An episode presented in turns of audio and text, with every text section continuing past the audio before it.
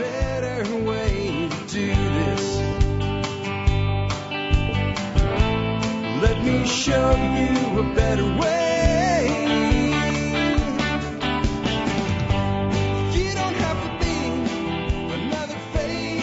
Hi, folks. This is Jack Spirko with another edition of the Survival Podcast. As always, one man's view of the changing world, the changing times, and the things that we can all do to live a better life if times get tough or even if they don't. Today is September the 16th, 2014, and this is episode uh, 1427 of the Survival Podcast. And uh, today we're going to have a uh, an episode just Jack talking to you guys about a particular subject. And today's subject is a question that I get a lot. Uh, I don't get it a lot, I don't think, from people that listen to the show frequently or have listened listen to it for a very long time. Uh, occasionally a little bit of it inkles in, but this is really a question that many people who discover the concept of self-sufficiency, self-reliance, and modern survivalism, and then they say, I want to be more self-sufficient, I want to be able to provide for myself off of my own piece of land. And that question is, how much land is enough? How much land does it take to provide everything I need? That's a flawed question. Some of you know why. I think even those that know why will love today's show. Those that don't know why, you're really going to like today's show, even though you might hear a few things you don't want to. Before we get into that, though, let's go ahead and take care of our sponsors. They do a lot to help take care of you. Sponsor of the day, number one today, is Ready Made Resources. Ready Made Resources provides exactly what it says it provides. All the resources you need, ready made, ready to go, point, click, and buy on their website. You can check them out today at readymaderesources.com, and they've got it all from the practical to the tactical, from gardens to guns, and everything in between. Ready Made Resources, the company that it does what it says and says what it does. Next up today, Fortress Defense Consultants. That's the awesome Frank Sharp Jr. and his cadre of instructors, where they are perpetual students and teachers. Frank requires all of instructors, to, all of his instructors, to take multiple courses every year from other instructors. He believes that you are not improving unless you're continuing to learn, and if you're not continuing to learn and improve, you really shouldn't be teaching. That's the philosophy you'll get if you go to Fortress Defense Consultants, where they will make you the linchpin, effective linchpin that is, in the gun operator triangle that I always talk about. You got to have the gun, you got to have the ammo, but in the end, you are the operator. You are the one that makes it effective when necessary. Learn more at fortressdefense.com. Next up today, uh, do consider joining the Member Support Brigade. That'll uh, help you let you let you help support the show. Uh, the cost to do that's fifty dollars a year or five dollars a month, or even less if you are a military person, a law enforcement officer, a first responder like an EMT, paramedic, or firefighter, have served in the Peace Corps. Any of those things, uh, active duty or prior service, will qualify you for an even greater discount. The MSB is a great value, guys. It provides you discounts on things you're buying anyway, real discounts, not fake ones like you get from AAA. Uh, if you're buying stuff in the guns and gardens and tactical and practical world for uh, self-sufficiency and independence, we've got the discounts for you. Today we're going to talk a little bit about planting trees. How about 10% off everything at Bob Wells Nursery? That's the latest benefit that I've added. Over 40 different companies giving you discounts so that your membership will pay for itself. If you're not a member yet, consider joining today. There's also a lot of other great benefits to being an MSB member. Next up, let us take a look at the year that was the episode. The year is 1427. It is a long time before Columbus will sell the ocean blue. Remember 1492, Columbus sailed the ocean blue? I bring that up because it has something to do with what we're going to talk about today, even though I guess Columbus was probably in diapers at this point. I have two to, to pick from today. The Age of Exploration, the Azores, which I'm going to read, and the Hussites Spank the Crusaders. You might want to read that one for yourself. I'll just give you the My Take by Alex Shrugged on that one real quick. The villagers are picking off the fleeing crusaders who have swaggered through those same villages months before, no doubt looking for food and loot. As the saying goes, be nice to the people on your way up because you will be meeting those same people on the way down. Uh, yeah, I read that for you without telling you what it's really all about because it's interesting. And, uh, it makes me think of a modern saying, be careful of the toes you step on today as they may be connected to the ass you're required to kiss tomorrow. Uh, that's a good piece of advice for everybody. But my actual history segment today, the age of exploration in the Azore Islands. The Portuguese continue to explore in every direction. The Atlantic islands of the Azores are about halfway to North America, but no one realizes it. The Azores are uninhabited, so the Portuguese colonize it. Like the Madeira Islands, it will remain part of Portugal into the modern day. My take by Alex Shrug, given how hit and miss navigation still is, it takes real nerve to set out on such an exploration at sea, but it's not done to satisfy curiosity. They are perfecting navigational skills. Portugal is at the end of a long overland shipping route, so they're looking for ways to navigate around the Cape of Africa without crashing into the shore at night.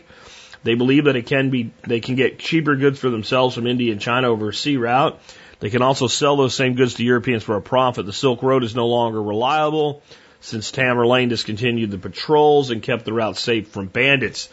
Couple things I have to say about this. Now, number one, Tamerlane we know is like one of the most mass murdering scumbags in history. But he kept the roads open. Who would build the roads? There you go. Anyway, next up, the Azore Islands. The reason I mentioned Chris Columbus here is because, well, the story we learned in history in school is that this guy, Christopher Columbus, believed the world was round. And he was willing to prove it by sailing off into parts unknown. And I'm not saying what Columbus did required no courage whatsoever, but we hear stories of his his crew were going to throw him off the boat, and if they didn't find anything the next day, they were going to have to go back, and they were going to kill him, and he made deals, and he almost had a mutiny, and it's all bullshit. This is part of the truth about it. When you hear the story of Christopher Columbus, they never mention the Azores, do they? They never mention that halfway across there was already known that there was some land. They talk about it like it's just this big, massive blue expanse, and all these people were ignorant to the ways of the world and had no idea how things worked, and they were just possibly going to sail off the edge of the planet Earth. It's bullshit, and one way we know it's bullshit is to look at the year 1427 and see what happened before what you're being told about. That's my lesson for you today with history. To put history in its context, you must not only know what occurred after it, you must know what occurred before it. That's something we're missing in a microwave society of today where we go, we have to go fight ISIS and we can't even look back two or three years and see how that whole mess started. With that, let's get into the main topic of today's show. And as we do that, I have for you the plant of the week from Bob Wells Nursery because it's Tuesday. This week I have for you what are called cold hardy avocados. Here's the deal on those. Um, cold hardy avocados include varieties like Joey, Lila, Poncho, Brazos Belle, and Fantastic, adapt- adaptable from zones 8 through 10. So that's generally a lot colder than a typical avocado can go. And I, I, I've talked to Bob personally, and he says that with the right care, they can handle zone 7 in some situations. Uh, these are medium-sized avocados weighing approximately 6 to 10 ounces and are egg-shaped. They have excellent rich flavor and are known to be health, heavy producers. Cold hardy avocado trees that are mature have withstood temperatures as low as 15 to 18 degrees. They recommend covering the tree first winter if temperature drops below freezing. Once the tree's been in the ground for a year and is well rooted, it will begin to withstand the colder temperatures. The older the tree gets, the more cold hardy it becomes. For those of you who live anywhere above zone 8, they have the Joey avocado, which is a semi-dwarf variety you can grow in a container and bring it inside during the winter. You can see all avocado varieties currently available at Bob Wells Nursery in the show notes today under Plant of the Week for Bob Wells. And I'll tell you that all the varieties mentioned weren't on the site. They probably have on the site what's available now. If you're interested in some other things, give them a call. They will help you out. They're great people. And with that, let's get into how much land is enough. Um, I said at the beginning, and some of you that are longtime listeners of the show, where I've, I've, I've gone onto the subject one way or another before, kind of probably knew where I was going. But when I said, if you ask the question, how much land is enough, it was a flawed question. And hopefully I, I kind of hooked you if you're not familiar with the, the concept I'm, I'm going on here, uh, because it is a flawed question. There's no really hard rule as to how much land is enough. And in fact, the question itself is, is, is definitely flawed. The person asking a question is, is, is generally asking it, it this way. What they're not saying is, how much land is enough to provide 100% of my needs? That's almost always what a person means when they say it that way. When the, when the zombies march, when the world ends, uh, and, I, and I have to provide for my family, for me and mine, and we can't get anything from anywhere else, and we're going to die if we don't have the land. How much land do I need? The reason that said question is flawed is simply you're not going to provide 100% of your needs on your own from any piece of land. There's a number of reasons this is the case, but the biggest reason, though, is uh, simply man hours. A piece of land that can only yield it can only yield so much. There's limits to population and consumption, as we say in permaculture. And each square foot of land under cultivation requires at least some human action, interaction. Even a wild berry bush must be picked if you're going to have berries, and hens might lay eggs, uh, and a small flock's a great addition to your homestead if you can do it or you want to do it, but you have to feed those chickens, water them, house them, and, you know, at certain points in time, they have to be culled out and replaced. Or you just have pets that eat a lot of feed you you you you could conceivably actually provide all the needs of a family on a piece of land with without getting anything off from off site, but it's it's not easy. It's going to involve sacrifice, and it's not really practical, and it's not the way that most people want to live, and it's not even the way people lived before planes, trains, and automobiles. If you go back to colonial America, there were towns and shipping canals and, and interactions, and those of you that believe in the end of the world as we know it in the Hollywood manner, even if that happens and, and the way that it's portrayed is, is not going to, um, people will immediately begin to seek commerce with other individuals for the very reason that you can't live this way. Um, there's a couple ways it could be done. It could be done, and I'll, I'll acknowledge those as to not, you know, be challenged on it. One is if you had like a hundred acre plus polycultured Mark Shepard style farm, uh, where you had uh, just a tremendous variety of things growing and had developed it over 10 or 15 years to the point where it's almost wild in its, its, uh, its, its nature and you're moving lots of animals through it and doing rotational grazing and all, it's conceivable that you could provide 100% of your own needs. You'd probably still get bored and want to interact with other people, and it's probably not the lifestyle that most of you want to live or have time to live or have the means to live. Uh, especially during the 15 years it takes to get there, or 10 years it takes, or even five years. And so that's one. The other way would be is if you had a significantly sized piece of land in a wilderness environment where you could live on forage. It's, it's conceivable if you lived in a place with either high game limits or were willing to break those laws and the game body count was there, that one could live a, a Native American style lifestyle with a little bit of cultivation and, and survive. Uh, those are when you're in multi hundreds of acres or more to really be able to do that. Um, and they're not generally that practical. And, and that's why I say you're not going to do it. And the person that says, well, I am too, well, then you're going to do it. And, and nothing I say is going to change that. It's kind of like some of my advice about debt when I say don't do it. And the person says, well, I have this business plan. I'm going to leverage debt the way, by the way, Mark Shepard does to do land. Okay, well, then you know what you're doing and you're going to do it because you have a, you're doing it for a purpose with a plan. But in general, a person that gets a credit card debt says, but I get airline miles, it's going to end up up to their ass in debt. So my advice is no credit cards. Okay? And, and I might say, well, you know, if you travel, uh, the, the, it used to be, there was the, the, the, the objection people had with me was, well, I need to rent cars. I'm like, you can rent a car with a debit card, dude. And They're like, no, you can't. I'm like, yeah, you can. I did it for, and I did it for years. And it's gotten now where it's getting very, very difficult. I, I ended up in a couple situations where I was able to rent a car, but it ended up costing me a lot more money. I finally broke down and got an actual credit card. So there's always exceptions to the rule. I wanted to acknowledge those, but I also want to point out that you don't play to the exception, you play to the average and the desirable. And you play to the things that are most likely to happen, and you play to the things that are most likely to go wrong. Not you, you know, that's why we changed the prepper scenario from these end of the world scenarios we do on Monday to things like losing a job or being told you have to evacuate for a week. These are much more realistic, and I want to be realistic with you today. So while when I so understand that when I say you're not going to do it, it doesn't mean that it's impossible. It means it's highly improbable, and you're probably not going to do it. And if your plan is, well, I'll tell you what I'm to do, Jack. I'm to get myself like 150 acres and I'm to have some stuff done there, but not that much. And then if the world ends, I'm to move there and turn it into a productive system because then I'll have the time to be a farmer because I have nothing else to do except watch my back for zombies because the world's end. Uh, I'm telling you, if that's your plan and if it ever actually works out that way, you're going to starve to death.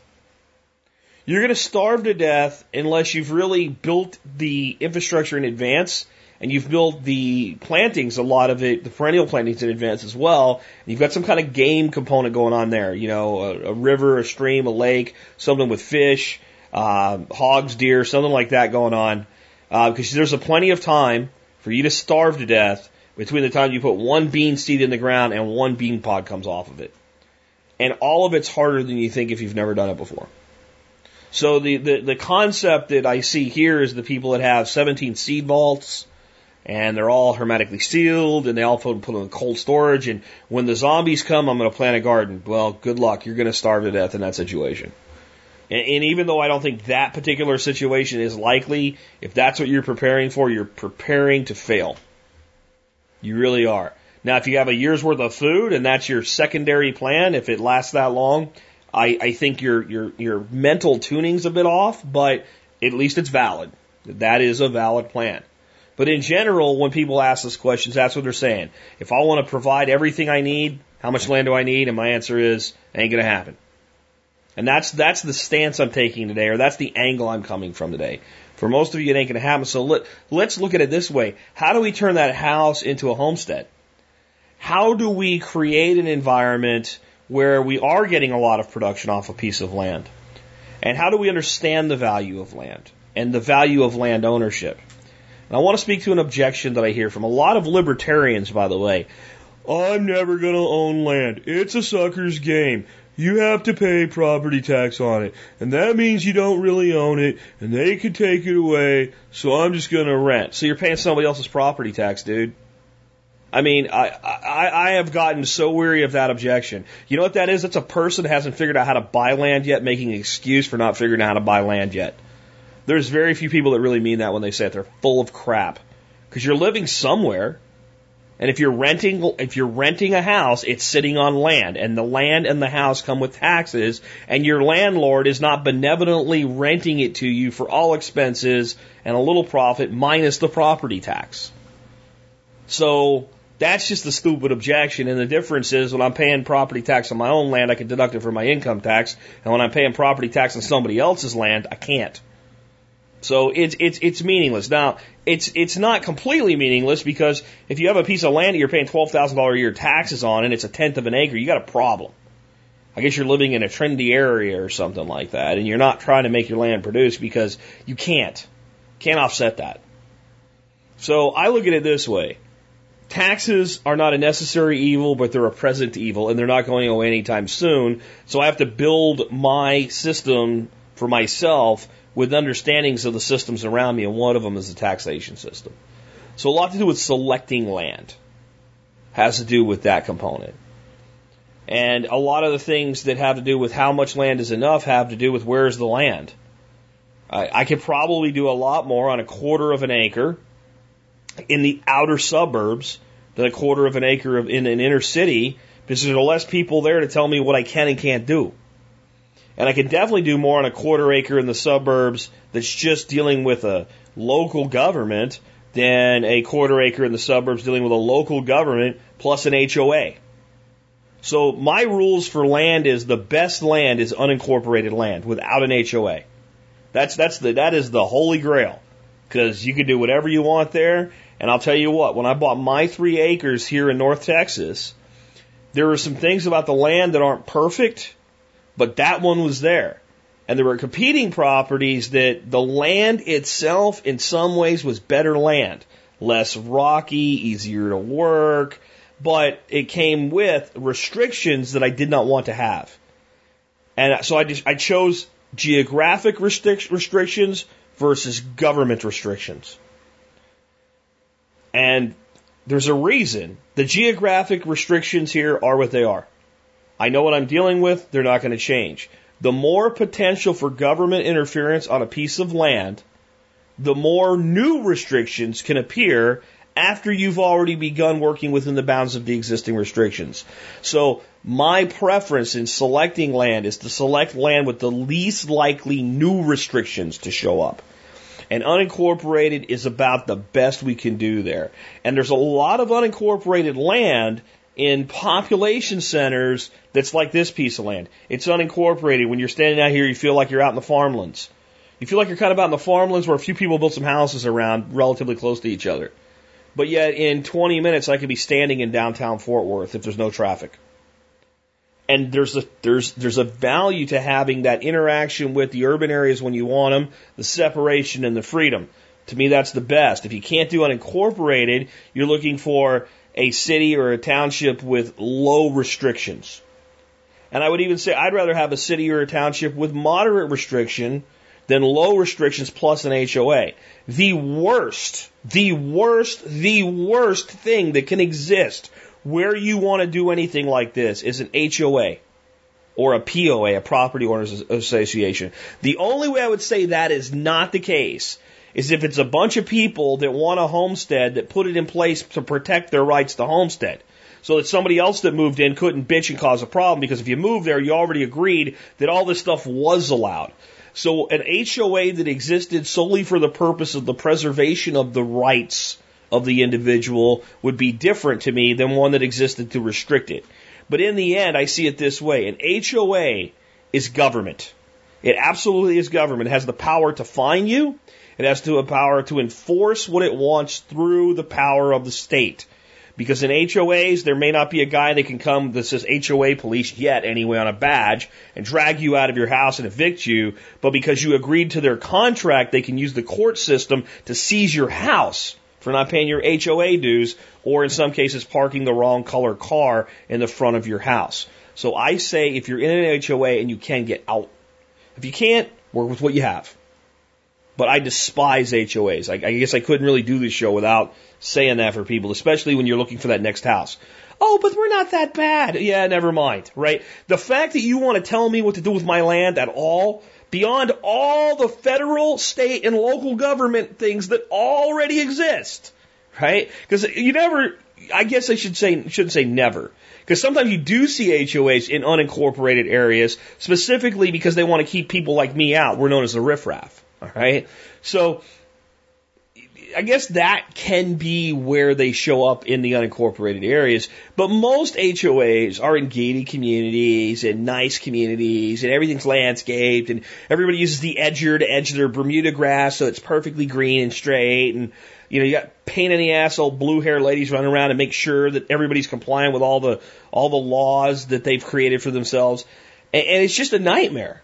It, it's an absolute horrific nightmare. And what it is, it is a place to live for the person that says to themselves, I just don't have enough government. You know, if I just had a little bit more government in my life, if I had a few more people telling me and other people what to do, I could be happy. I can't be freaking happy with any freedom left at all for people to choose anything left in their lives. I have to have more oppression. Please give me more government. I'll even pay voluntarily for the purpose of having more government.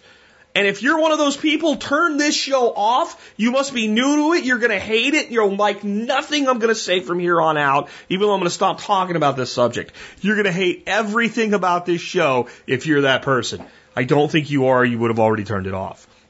And those of you that say, well, my HOA is not that bad, they may not be.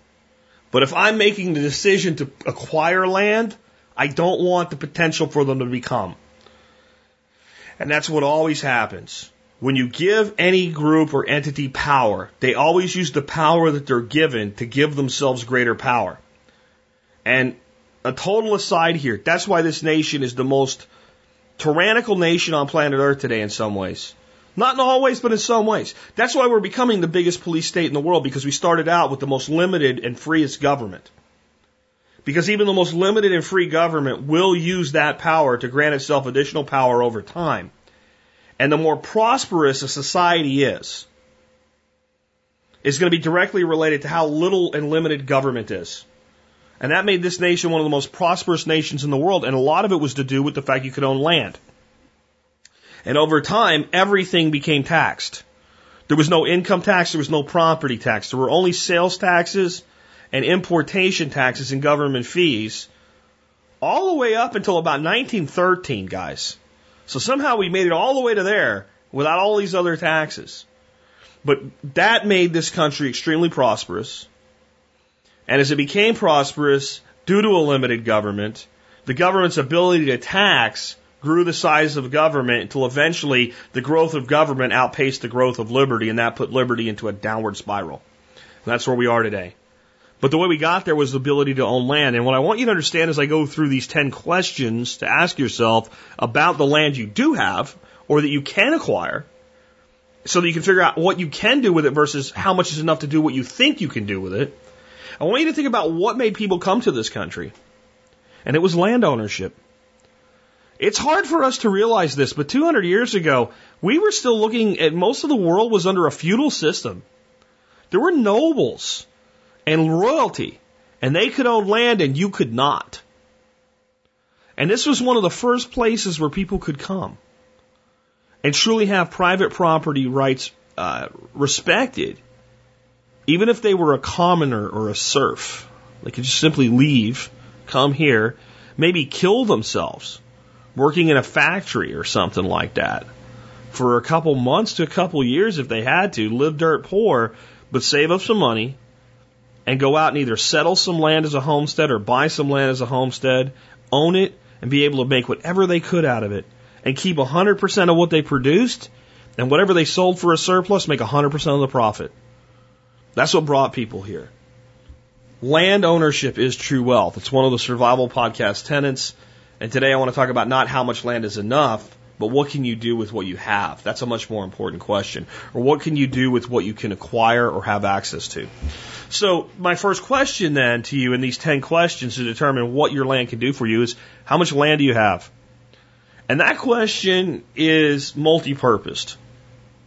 One, it's because that does have a lot to do with how much you can produce. You, you can't produce as much on a tenth of an acre as you can produce on a hundred. And you can talk about all the intensive cultivation methods you want. If you did the same thing with a hundred, it would produce more. It's not possible, I know, but it's possible to do with an acre. So therefore, there is a certain break point. And there's certain, as you get into larger and larger pieces of land, there's ways to start doing more and more with mechanical means, such as plows and tractors and livestock and things like that, where even though, yes, there's less production per foot, there's still more total production. So in the end, we do have to kind of look at what's a reasonable goal for this piece of land. And you know, there's people that have produced two, three, or more tons of food on tenth of an acre, twentieth of an acre city lots. I have to bring up a name right now that I don't want to bring up because as soon as I say this, people that don't know are going to tell me how wonderful these people are. There's a family in California very well known for this, and they are nowhere near the only ones or the best ones at doing this, but their name is Dervaes.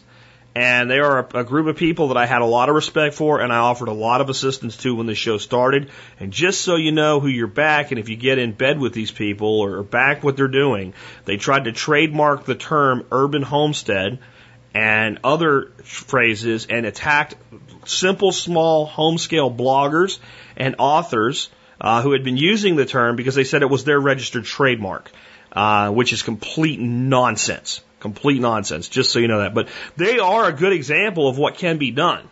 But that type of production, I want you to understand where it comes from. It comes from what's called successive cultivation of annual crops. And what that means is we're growing very quick producing annuals and we're, as soon as the, the crop is done, it's out and a new one's in. Sometimes a new one's in before the old one's out. So if we have, we're coming into the cold season, we're going to lose our peppers.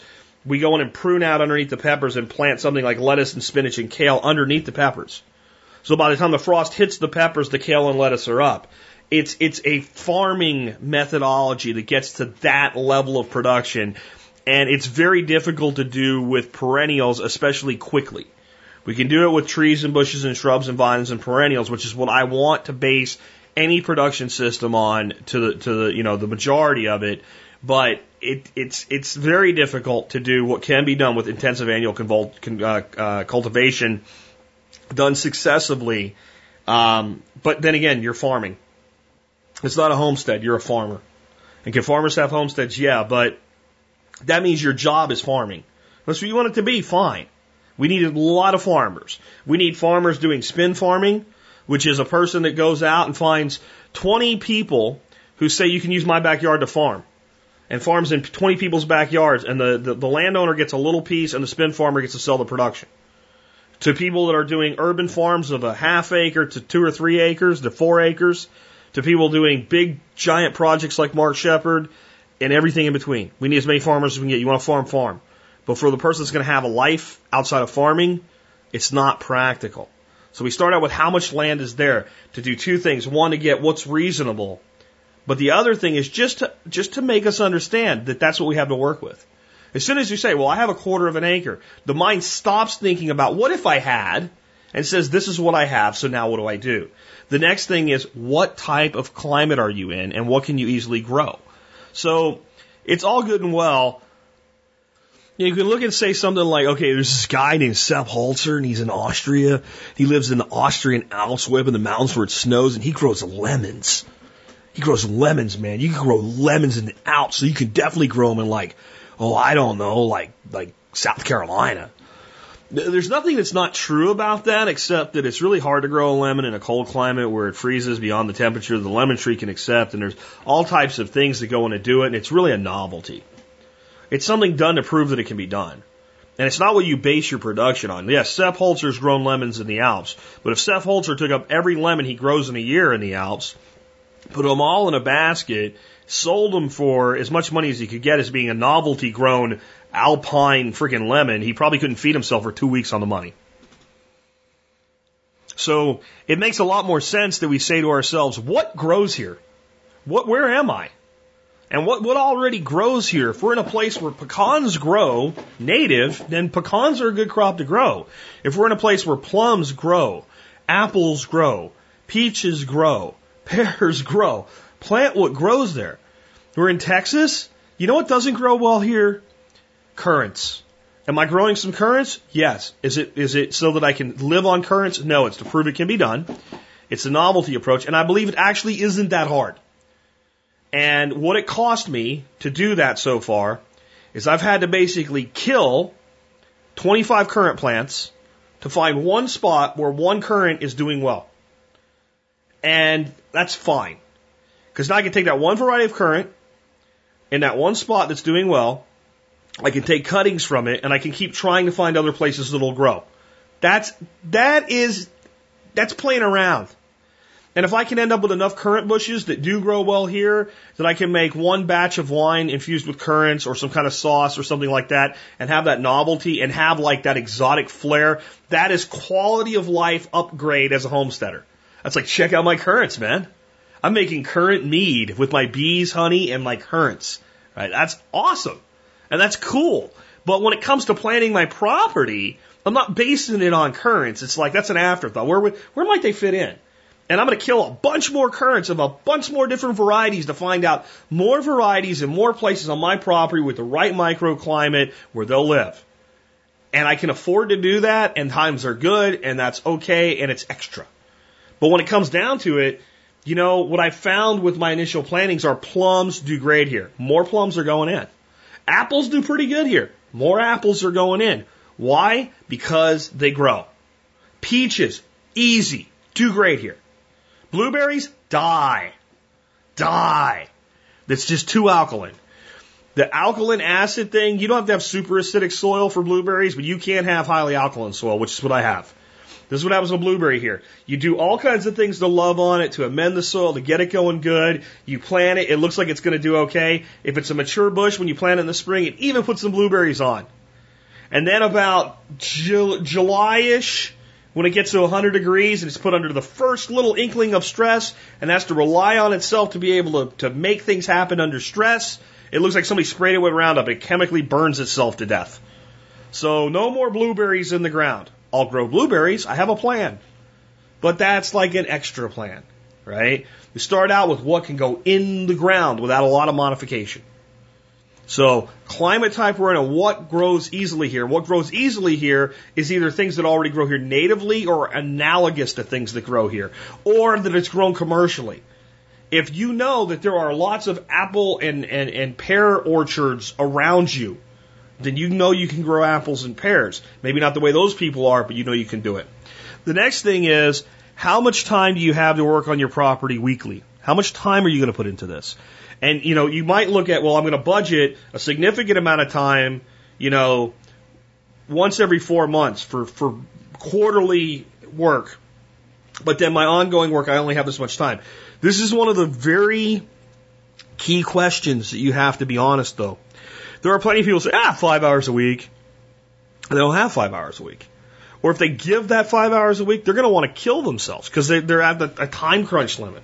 So do you? So this this can go either way. I don't have any time at all. I can't do this. That's probably bullshit. And if you really don't have any time at all, you probably need to do something like this. I'm going to tell you something today for a lot of you people that say, I don't want to do this. Now, I don't want to do this because I live in an apartment building and I have no place to do it. And these shows are not really my cup of tea because of that. Fine. I'd like you to find some land someday so you can do this, but I get where you're coming from.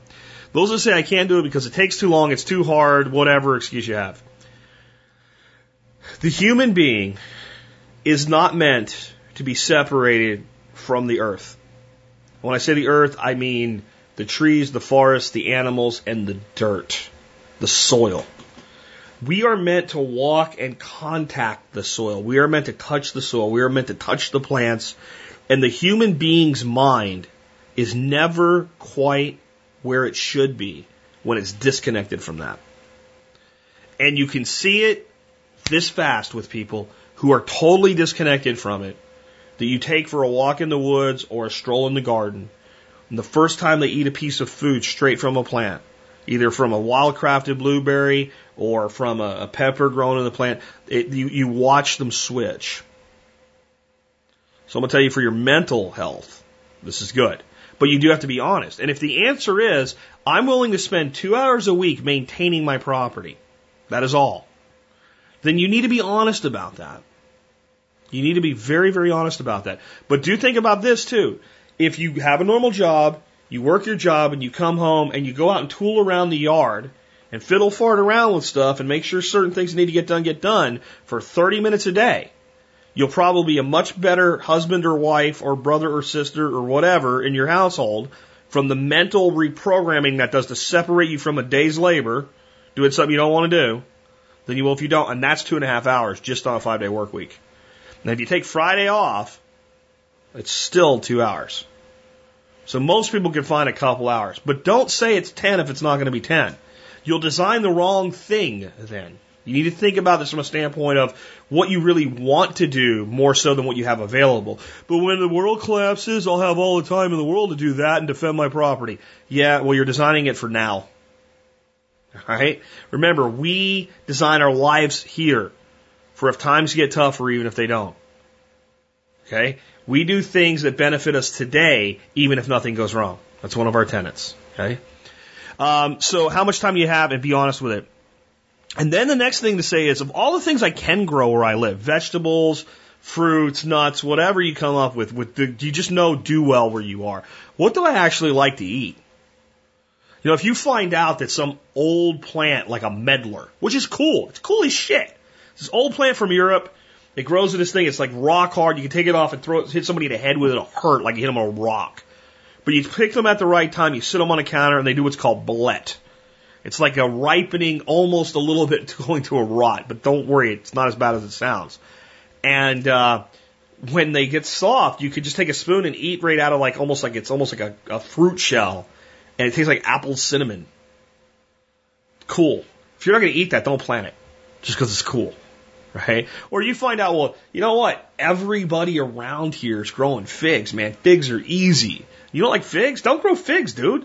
Unless you're going to do something with it. Unless, like, well, I don't like them, but my wife does. Fine.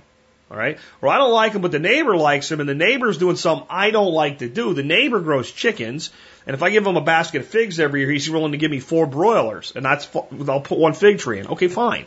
But in general, grow what you like to eat and what you like to use. And if you're, if you're not doing that, you're going to have a whole bunch of stuff eventually that you have no use for. The next thing is, what type of budget and timeline do you have for improving your land? This is another one you have to be honest about. I put five grand into it this year. Are you sure? And is that the best use to your five thousand dollars this year? It may or may not be. Oh, it's only uh, I can only do fifty bucks. I can only afford to plant one tree this year whatever. I, I think you need to think a little bit more if you if you're actually serious about converting your land into something productive. People that tell me I can only put two trees in, I'm like, well, how much are you paying for your trees? And they'll go, oh, I like thirty dollars a piece. I'm like, so if you get trees for ten bucks, you can put in six, right? Well, yeah, but okay. Then then the question becomes, how do I get trees for for ten dollars a piece? So we have to be creative with what we're doing and we have to be honest about what we can do and what we want to do and what we're willing to do. as far as money. And timeline's just as important. So if your goal is to have your property fully planted, irrigated, everything in one year, you have to say to yourself, is that reasonable even if I have the money? It could be. You might draw everything up, write everything up, and if you just have the money, you might call in a local landscaper and say, this is what I want you to do, and I don't want you to use chemicals or poisons. Here's how I want it done. Give me a price. The guy says here, and you go, okay. I, and you might want to do your own timing because they'll want to do it as soon as possible. You want to do it when it's the best time for it to go in, which generally with trees is the fall. We're coming up on prime planting time with trees and bushes, but just saying. Uh, some climates it's fine to do it in the spring. Some climates I had a lot of losses from spring planting this year. And I had a lot that aren't lost, but man, they're stressed. And even the ones I think that are going to make it, the tree would probably be ahead if I planted it now versus eight months ago. So just just kind of think about that in your your, your planning. Um, but you could just say that's what I want to do and have it done and fine. But that's not again what's most likely. Most likely is I'm going to be going out and doing this work myself or having neighbors help and things like that. So I have to be realistic about the timeline and the money to go along with that timeline.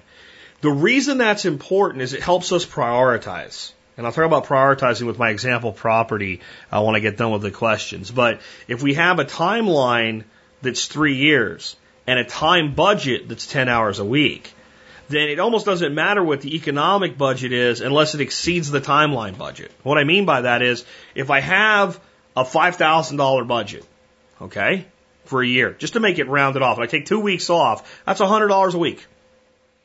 I'm not saying to spend that. I'm just saying it just makes it very easy for you to understand that. If I don't have the time to do $100 a week worth of work, then my monetary budget's going to go down. And if I have the time to do more than that, then I might need to reallocate certain things because I need to prioritize based on what I want to get done, what needs to get done, and what I can afford to get done, and what I have the time to do. I have to put all those things into order. Um, and this is true for things beyond a homestead, guys. When it comes to just projects you want to get done, it's the same way. Whether it's computer projects for clients or whether it's projects around your home like building a smoker, building, you know, building a, composting toilet, building a, a barbecue, whatever, whatever you're going to build. Um, you you kind of have to look at the money and the time and see how they work with each other and then prioritize from there. Um, the next one is how long do you plan to own the property? When we had our property in Arlington, before we took our brief two years up in Arkansas, we looked at that property and we realized it was actually a really great suburban permaculture property. We could have mac daddied it out, but we were in a point where we had decided we were going to be leaving in two years. Once I really understood permaculture design, I only had two years to mess with it, and I went, there's a lot of things I would do here that I can make it look good enough to sell it and make a person happy to buy it, but I'm not going to get the ROI. I'm not going to get a return of investment. I'm better off keeping my gardens, putting a couple fruit trees in, and and and focusing on the house, not the land, in this market at this price point in the current situation that we're in. And that ended up being the right decision. Where I'm at now, even if I ever decided I wanted another piece of land, I feel like this is a piece of land I'm going to own till the day that I die. So I don't mind tearing up the land with an excavator, putting in a great big swale, and knowing it's not going to look that great for a couple of years while I'll develop my food forest. Because I know what it will be, and I know I'm not going to dump it in between. And I, I'm also a lot more comfortable spending a few thousand dollars a year in plantings than I am at a place that I'm going to be selling in two years. So we have to think about that too. When we're working on our property, how long are we going to have it? The next one is, do you just want personal production or do you want some sort of an income? Because we can build a productive, profitable farm on a quarter of an acre in the city by selling lettuce to restaurants if we really, really want to. And we could take a two or three acre homestead, put in basically a giant food forest orchard, and probably make money by selling produce to people that end up signing up for some sort of a CSA. And some people don't want anything to do with that at all. They don't need anything else like that in their lives. And everything that they do, they want to be for the purpose of using for themselves. So we have to be, we have to look at that question. And the answer is going to be only for myself and for what I can give away or charity or whatever. Uh, the answer is going to be only for myself and what I can give away for now, and maybe I want a source of income in the future. Little, that's actually the harder one. And then the the other answer would be I want for what I can get, and I want a surplus for some some sort of small income or large income, whatever it is. That's actually easy. The reason is I have two knowns, and I have one in the middle that's a maybe. So I almost have to design the maybe, like it might, as though I wanted an income. Because otherwise I might make design decisions that lock me into positions where it's not really a great property anymore to make an income off of. So I just need to be thinking about that. I don't need to get bogged down in that one, but if there's any chance that you might want an income, you might want to think about things like, if I did that and I was doing direct sales to the public, where would I want my point of sale to be? Do I want people coming to my house? If not, I, and then do I want to put up a small outbuilding? If I want to put up a small outbuilding, where would it be best that I put it? So then let's not put any permanent structure there that would interfere with the placement of that point of sale building in case I decide to put it in. That would be an example of how to keep going forward, not get locked down, but the kind of consideration to think about. All right. The next one is what laws and restriction must be considered in your area? If there's a law against chickens, I have no problem at all with you figuring out how to covertly keep, you know, four or five chickens. In fact, I think if you can get away with it, you should. And I think if you can get uh, 20 or 30 people in your area doing it, I think you should. And by the time there's 20 or 30 people doing it and they find out that it's going on, it might be a good way to get the law changed. But I would not move to that place in the first place if I wanted chickens. I would, that would, that would get me in the tick the no box in, in buying the property if I'm buying it. And if I am planning my long term food security and self sufficiency on that property, chickens ain't going to be part of it even if I try to get away with it if that makes sense. So I have to look at the governmental regulatory restrictions the same way I look at restrictions that exist for other reasons. In other words, how much it rains is a restriction. How much it doesn't rain is a restriction, right? You know, there's places where it's so wet, it's hard to grow certain things. And there's places where it's so dry, it's hard to grow other things. So those are restrictions. And there's also the man-made restrictions. It's not that they can't be changed, it's they're generally difficult to change. And if no one gives a damn, they're very hard to change by yourself. You have to build a coalition to get these things changed, these man-made restrictions changed. So either we avoid them or we acknowledge them and design around them. The next one is something a lot of people don't think of. Are you going to actively live on this piece of land? Most people go, dude, that's what a homestead is. Well, if it's a homestead, it is, but the question was how much land is enough? Well, enough for what? Let's say I buy a hundred acres of land out in uh, out in the country that I use mostly as a hunting lease. It's very conceivable that I could go in there and put in some protective things against livestock or wildlife, and uh, I could plant a couple acres of, of, of fruit and nut trees uh, that would basically become a food forest. But I'm going to design that way different than a half of an acre backyard. Way, way different. Different trees, different species, different plantings, different needs, different priorities. And then it's going to change my answers. How much time do I have to work on the property weekly? Well, I might have uh, 100 hours a year, but it might be broken up into three or four visits. It all depends. It's a lot harder, but it can be done. So do I, you know, am I going to live on the property in question? And if the answer to that is no, then the second part of that question becomes how far away is it? That's, that's important. The next one is how are you going to store and deal with the surplus beyond its immediate use? What are you going to do with everything that you can't eat the day you pull it off the tree? That may take you and rechannel your budget. Because if the answer is, I don't know, well, then we'll maybe do less planning and more infrastructure work more automation so that we do less work to get what we do get.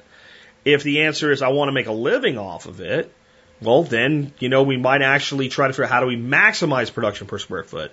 And if the answer is something along the lines of, well, I want to learn methods of preservation or I know methods of preservation like freezing, dehydrating, venting it into wine, you know, whatever, um, then maybe it's somewhere in the middle.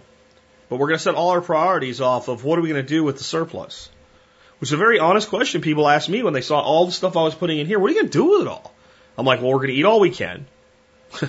uh, whatever we can't eat is either going to become beer or wine, uh, or preserved in some other way. And then beyond that, We'll give away a lot. We'll plan on building an income for, for Dorothy. If she decides she really wants to run with that, we'll do it. If not, we won't. Uh, beyond that, anything we still have that's good quality can be put in bags and boxes and given to local food banks and churches. Beyond that, anything else, the animals will eat it. Chickens and ducks and geese and who knows whatever we might have in the future. So there's no problem with the surplus. But we do need an answer to that question. And I'll tell you right now, for all the shows I've done on intensive permaculture design and techniques and hugelkultur and swales and food forestry and herbal gardens and uh, homesteading and livestock care and everything, if you answer those 10 questions honestly, 80% of a permaculture design will fall into place on your property without knowing anything about the word permaculture at all. Those 10 questions are key because they force you to deal with what you have, what you can do, within in your means, and they point out to you your restrictions, and restrictions are what designs flow from. And I want you to think about this. I've seen shows like House Hunters and Buying Alaska, when people looking at houses. And they walk into an open concept house where the owner has moved out and the house is not staged.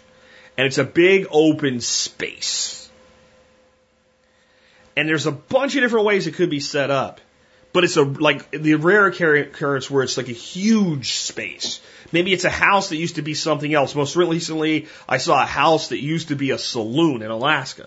It was a massive open space. And the people looking at it sit there and go, I don't know how to use this. Well, the reality is you can use it however you want. It's easy to put walls up. If you think like this is too open, I'd like to have a room there and a room there. Framing in a couple walls and doors is like, bam, it's much easier to put walls up in most instances than to take them down. Taking them down is hard because when you're putting them up, you're not putting in a load bearing wall. And a lot of times the very walls you want to take out of a house once it's built, since they knew that wall was going in there, is a load bearing wall. And there's all kinds of complications. So it's actually really easy to design that space, but the mind locks up because there's not enough restrictions in it. Where if I put a wall in a certain spot, you go, well, a couch can go there, a love seat there, and then there's a window back there, so the TV over there, and that's a living room. But if I give you a space that could have a living room in it, a lot of times it's hard. So actually a lot of the restrictions that we have, I have a neighbor over here, they have trees. Those trees are going to shade this much of the, my property. I can't get rid of those trees. Well, that's a known. Now I can design to the restriction. And I can get very elegant with that design. So if I answer these questions and I face the restrictions for what they are, and I either design around or design with those restrictions in mind, all of a sudden things get really easy. So I figure what I would do is make my job hard. I would give myself a boring square, a one acre square, and I would say, how would I design that with this kind of concept in mind to maximize production and get the most that I can off of an acre? And I think this is a good exercise even if you have 100 acres or 1,000 acres because most people would be better off taking the approach if I'm going to walk outside of my house and figure out to do with the first 10 feet that I see in front of me. And then I'm going to design my whole property. Uh, and I'm going to, but I'm going to start off with, I'm going to make a quarter of an acre or half an acre, an acre very, very productive before I even worry about everything else. You might find out that the rest of it gets turned into grazing land or pasture or range land or places for animals to roam and, and to shoot deer on because you won't need much more if you do it this way. But let's just start out with it. To make it easy for you to get your head around, I'm going to make it perfectly square. A square acre. and if you have more than an acre of land, you can create a square and do exactly what I'm saying. I'm not saying you should. This is just an example. If we wanted a square acre, it would be 208 feet by 208 feet by 208 feet by 208 feet. It's like 0.33 or something like that. But about 208 by 208 is an acre. If we take that number, 208, and multiply it by 4 for four sides of our square, we get 2,496 linear feet.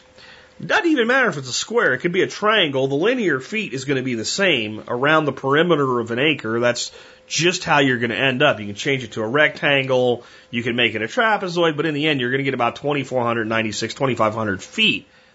Now, assuming that we might fence this acre, which might make everything really easy to protect and manage and give us a restriction of a fence line, and we might want enough space on our perimeter so that we can get something like a wheelbarrow or a tractor through to mow behind it.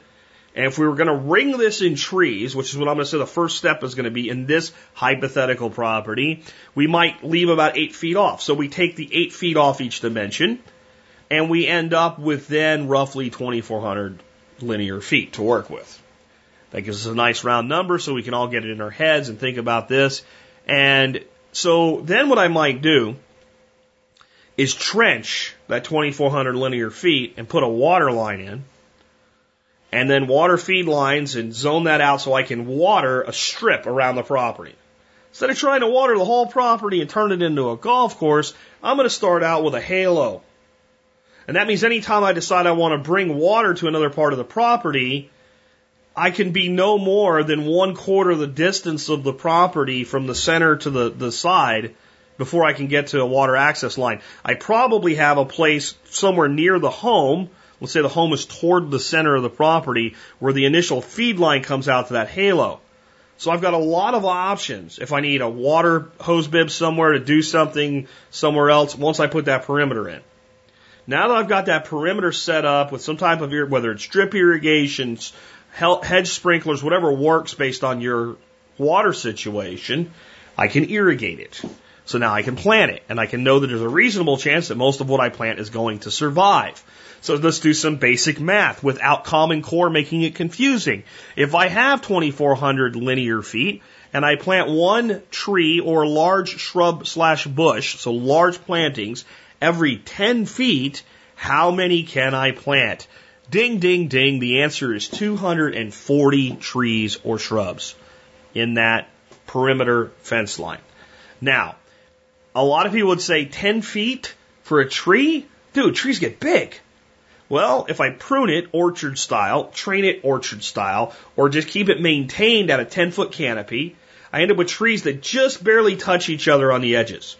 The way they grow in a nice open savanna forest. All right. So I've got some airflow through them. I've got light through them and I'm going to keep trees manageable where I can reach and get all the stuff that's growing on them. But let's just say you don't believe me that you can put them 10 feet apart and you can. Uh, or you just aren't comfortable with that, or you don't have the money for that. So you're going to plant your trees 20 feet apart. Well, it's still 120 going around the perimeter. Now, do you understand that at that point, I've taken almost none of the acreage away? That almost the whole property, I mean, I, I, it's just, I haven't lost anything. I've used the edge and valued the marginal permaculture principle, right? So I've taken almost nothing. I still have pretty much my whole acre to work with. And I have 120 trees if I went low ball, either due to budget or belief system or just what I want. I want them bigger. I want them spaced out more. I don't want them that intensive. Fine, 120 trees. If we lowball the yield per mature tree, what does a tree produce in weight in food? Pears, plums, apples, peaches, etc. when fully mature. I'm talking trees that are five, six, seven years into establishment, well watered and well maintained, 100 pounds. That is, that is not even a stretch for what they can produce. 120 trees times 100 pounds, it's 12,000 pounds of food off an acre, and I haven't touched the property really yet. What I've actually done is created this beautiful tree line that acts as both food and, and physical security for my property. It blocks wind, if, if it can be properly done, I can actually turn it into a living type of fence arrangement or anything I want to do with that. But the point is, I got 12,000 pounds of food now. Uh, and it's going to take about five to seven years to be able to do that. And it's going to take a significant monetary investment, but now it lives for 100 years or more. Even some of these trees that have 25, 30 year life expectancies, you plant all these trees, they don't all die at the same time. So you or whoever you hand this down to can be selectively replacing certain trees in certain zones as necessary. I mean, you've actually given with just the irrigation, the and and the initial plantings and the development of all the exudates that come off the roots and the soil development things like that. You've put a, a hundred to a thousand year system in place. You haven't even given up any land yet. So let's say at that point I say, well, now I got that in, or concurrently. This would be something you might do concurrently. It's definitely faster production. It would be good if we had vegetables. I want to have tomatoes and peppers and lettuce and cabbages and broccoli and all the stuff that comes from a garden. A big garden.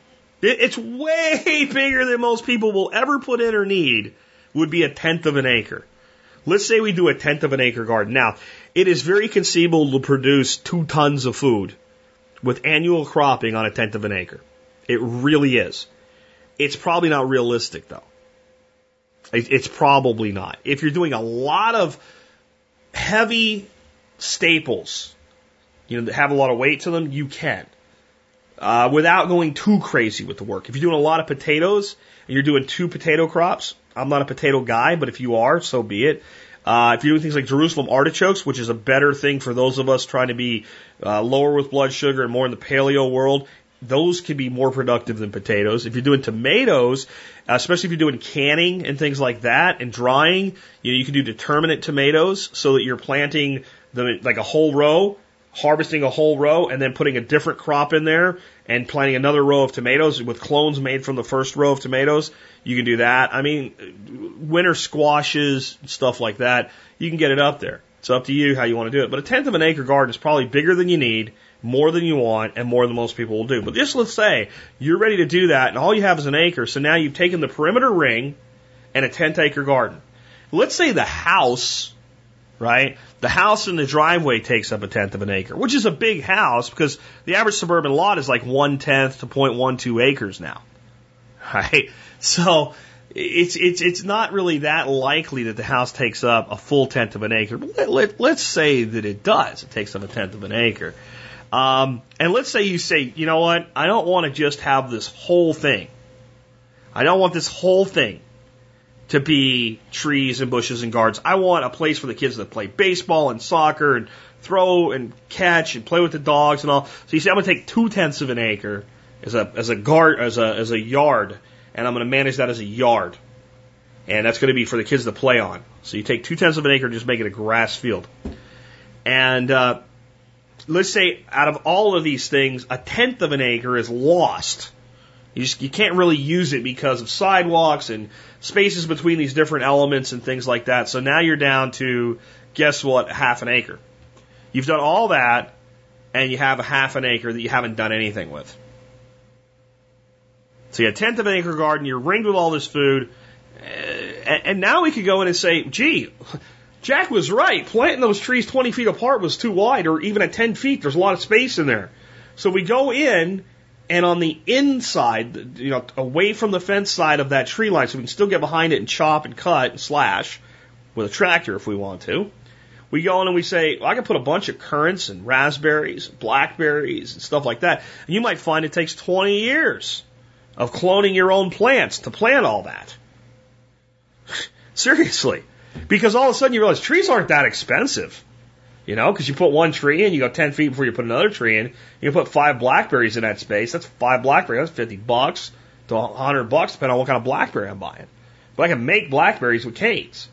So if you're one person or one small family doing that, you might find it take years to develop all these other things that can go in between the trees and just to the inside of the trees.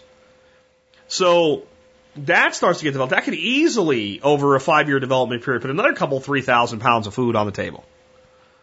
Now, again, I still have a pretty much a, a, a, half an acre. That ring doesn't take. Let's say that ringing the whole property that way as I expand out the edge a bit with different climates on each of the four main lines takes another tenth of an acre.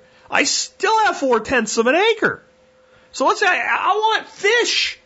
I put a pond in. How big a pond do I need to grow uh, a few hundred catfish a year from fingerling to adult size, set up a deer feeder and feed them a tenth of an acre pond. No problem.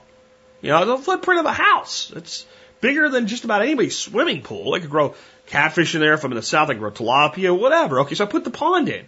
Set up some drainage so all the excess water doesn't go in my catchment tanks, goes in there, and uh, all the natural catchment from the land ends up in there. I've got a 10 acre pond. Throw some ducks on that. I really don't have to do anything with them. I, I could probably harvest 12 to 24 ducks a year just from a small flock reproducing that I don't have to pay much attention to. I, I, I still have two tenths of an acre. Plus, I have two tenths of an acre that's grass. I, could build a mobile chicken tractor coop hybrid and put a, a, a group of, let's say, I don't know, six, eight hens in it and move them around the perimeter just to the inside edge. They'll get all the extra fruit, fruit fall and stuff like that. I move them once a day. They make a couple laps a year. They fertilize everything. They don't really take up any space. And I got eggs. I want more meat than that though, because I'm only culling those birds every couple of years and you know, getting a few ducks here, maybe one duck a month to eat or something like that. I can put in a rabbit hutch. It takes up no space hardly at all. Put two does and one buck in, and I could get 300 to 600 pounds of meat a year out of that setup alone. And I still have two tenths of an acre that I don't know what to do with. And I still have two tenths of an acre that's a lawn. And I'm on an acre. Now, again, I want you to think about this. Suburban lots today run on average anywhere from a tenth of an acre to, you know, a twelfth, one, one twelfth of an acre. Those are what I see most likely. Occasionally 0.15, 0.2. And 0.2 is not that uncommon and not that hard to find in suburbia anymore. Quarter acre lots and up are now considered a big lot. Half acre lots are huge. By the way, uh, other than the potential with, you know, social restrictions, which is your neighbors and the government and the pseudo government, the HOA, you could do half of this easily on a half an acre.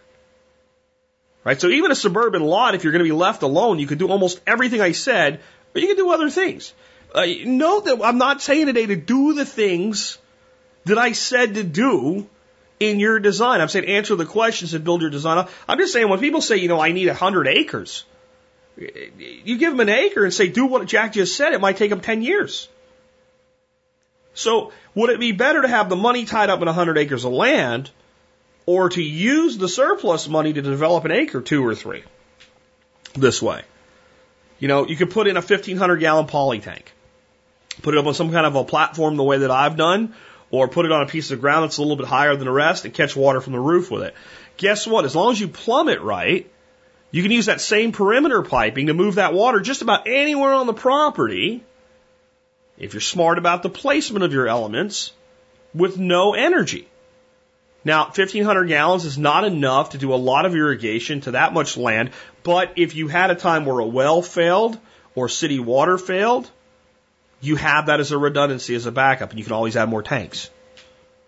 So the same pipe that's used from your, your constant supply of water can be shut off from that supply of water and have pressure applied to it from a reserve source of water. If you want to do it, we have to decide what we do. The system I just gave you, by the time you're five, six years in, you're pruning those trees every year. Some of those trees are going to get quite sizable. Some of those prunings you're pruning off are the size of your wrist. You could be growing mushrooms with that or just chopping and dropping it. What I'd see a property like that turning into is a property completely surrounded by a beautiful tree line, and that tree line being uber productive. Well, what if my neighbors come by and steal some of my apples? Dude, get over it. You're not going to use all your apples anyway. you know, I, I, I love those types of questions because they show the mindset of people. People that worry about that, well, what if somebody steals what I produce? They're worried about losing that which they do not have. And, and I'll, I'll tell you what, that is an important lesson today, as important as anything I've taught you today about land management and design and things like that, to, to not fear losing that which you have not yet acquired.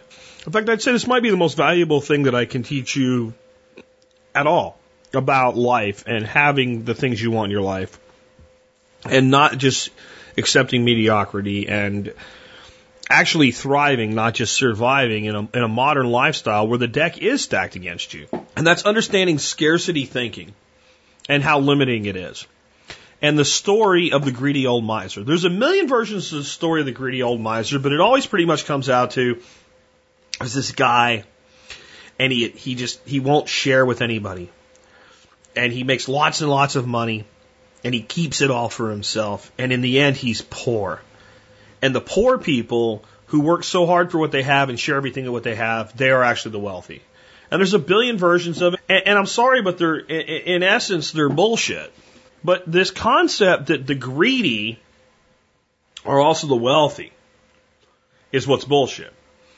It's not that you can't be that way and be miserable and somebody that has less than you not be that way and be happy. It's the concept that, that one acquires abundance through greed. It just doesn't work that way. One acquires abundance through thinking abundantly. One acquires wealth by thinking like the wealthy. And those that think with scarcity will always have less than those who think with abundance. It's just a fundamental reality. And it's because of, of this, this lie that's been sold to people. And let me tell you where the story of the greedy rich guy who never shares with anybody, who is actually miserable, and the poor being the righteous come from. It comes from poor people trying to make other poor people feel good about being poor. And in some cases from not quite so poor people trying to make poor people feel about good about being poor so they can sell something to them. Because the truth is you can make a lot of money selling a lot of low priced items to poor people. Ask Walmart, they'll tell you all about it. Or ask a TV preacher, he might tell you about it too. Okay? And and that's the reality. So it's the poor helping the poor feel good about being poor, or people that like to make money off the poor make poor feel good about being poor. Because no one loves to hear anything better than how great they are. I mean, that's part of what screwed up our society as well, is we tell people they're great for everything that they do. We give a trophy to a kid for showing up. We might start giving a kid a trophy for, for thinking about showing up if we keep heading down this damn path that we're on. But, I mean, that's where we're at at this point is making people feel good. And, and, and it's not a new formula. It's just been applied to ridiculous levels at this point, but that's where that comes from. Because let me tell you something about the truly wealthy. Very few truly wealthy people got there by being stingy. Got there by saying, well, what if I get that and then someone takes it away from me? That is a conditioned response to the mind of the individual who does not know what it is to be wealthy, but thinks they do.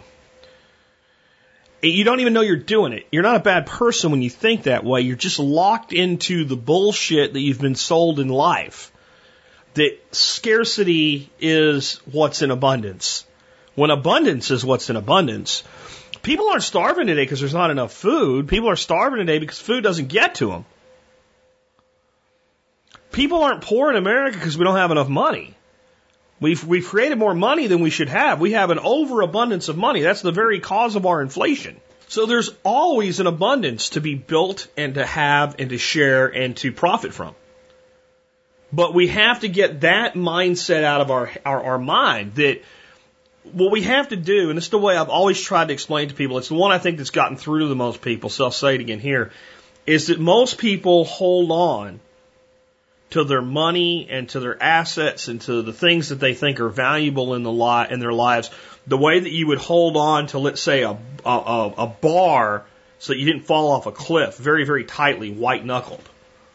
And if you're holding on to a bar, that kind of works until you get fatigued and fall, and that's what's going to happen. But the, the way you have to hold on to money and the way you have to hold on to stuff is you have to hold on to it the way you would hold on to sand.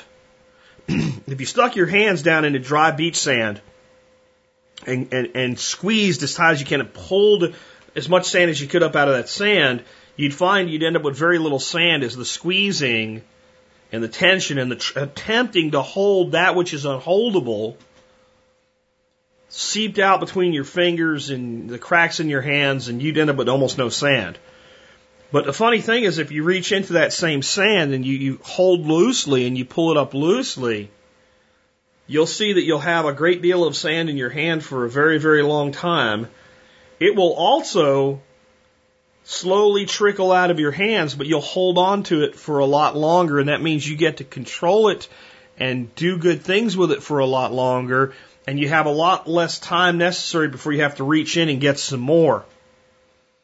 This is how you manage wealth. You protect your wealth ruthlessly in this day and age with things like insurance and legal representation, because you have to, because the system made it that way. But when it really comes on to the, the mental way of thinking about wealth, you have to hold it loosely. And if you do that, you find yourself in worlds of perpetual abundance. I've often been asked how you've been able to get, how I've been able to get so many things done in my life And that's because I never really worried about the potential to lose the benefit of getting it done. It was always more about getting it done or acquiring it or proving it than getting to keep the result. And because of that, there's lots of results and you end up getting to keep lots of them. Or at least you get to end up holding a lot of them for a long time. And you can leverage them to do more. Stay a productive member of society. And most of the wealthy people in the world, you can take out the people that inherited it and weren't taught how it was generated. Most of the wealthy people in the world got their wealth that way. Now there's families with so much money that's had it for so many generations that they've largely lost touch with that. And that's where the legend of the greedy rich guy comes from. You notice the greedy rich guy in these stories the Ebenezer Scrooges, they're always like guys like Ebenezer. They're middle of the road rich guys. They're not J.D. Rockefeller, right? There's some guy that owns an accounting firm in medieval England or something like that. Whatever. I can't remember what Scrooge's deal was, but you know, something like that. They're your neighbor that lives four, four or five miles down the road in the better neighborhood. That's the rich guy that's always made out to be the bad guy. He didn't get there alone. And he didn't get there by holding on everything tightly. And he didn't get there by fearing what he l- would lose. And the thing is, there's a great deal more wealth in a mature tree than there is in a $20 bill. I want you to think about it. There's a great deal more wealth in the ownership, or let's say the, the custodianship of a mature tree than there is in the custodianship of a $20 bill. Let's say you have a mature chestnut tree, big, beautiful mature chestnut tree that you planted and you grew. And when you die, the tree will continue. Okay? And if we looked at that tree right now and said, if it could be dug up and transplanted, what would it sell for? Even though the seedlings sold for less than a $20 bill, the tree would be worth thousands and thousands of dollars if it could even be moved. And the value the tree would bring to the property that it's on would be far in excess of even that. And a hundred of them planted in a beautiful stately row of production that will last a thousand years or more is so much more valuable than a hundred $20 bills in a stack. That's easy to understand and easy to see. But a hundred years after you're dead and your custodianship is passed to somebody else, assuming somebody's a wise person in the custodianship of those trees, they'll be worth more then than they were when you planted them and then on the day that you died. And a thousand years from now, they will continue to have grown in value. To where when they do start to die of old age, it's very conceivable that people would look at them and do all that they could to preserve them for as long as possible because they represent such an amazing thing to be a thousand years old as a tree. $20 bill will be worth less tomorrow than it is today, let alone a thousand years. So if these rules about not seeing things in scarcity and seeing things in abundance and not worrying about what you don't get to keep apply to money, they damn sure apply to things like trees. And what I'll end with today, I'm sure some of you already knew this was going to happen as soon as I started talking this way, is the Greek proverb that's become my favorite saying in the world. A, society grows great when old men plant trees under whose shade they know they shall never sit. Maybe we should plant some of those trees right in our own backyard. And with that, it's been Jack Spirko with another edition of the Survival Podcast, helping you figure out how to live that better life. If times get tough, or even if they don't.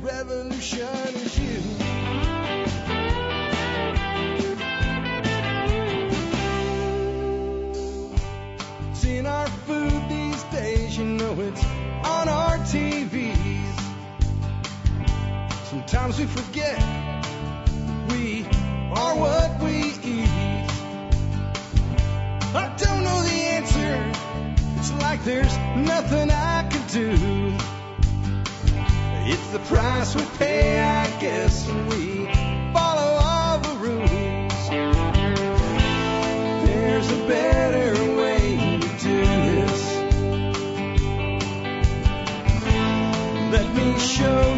a better way.